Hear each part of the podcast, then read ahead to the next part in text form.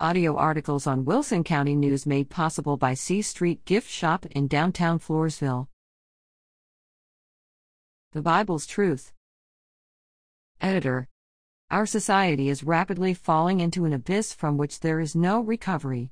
The only hope is for a sufficient number of people united under one idea and one purpose to step up and do what it takes to make a change.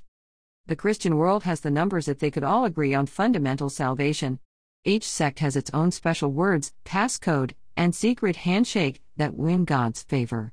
None of them demands the truth as salvation.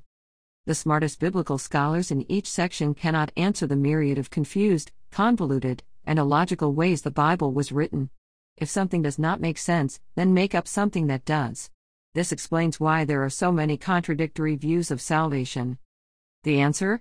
You are not God's pet.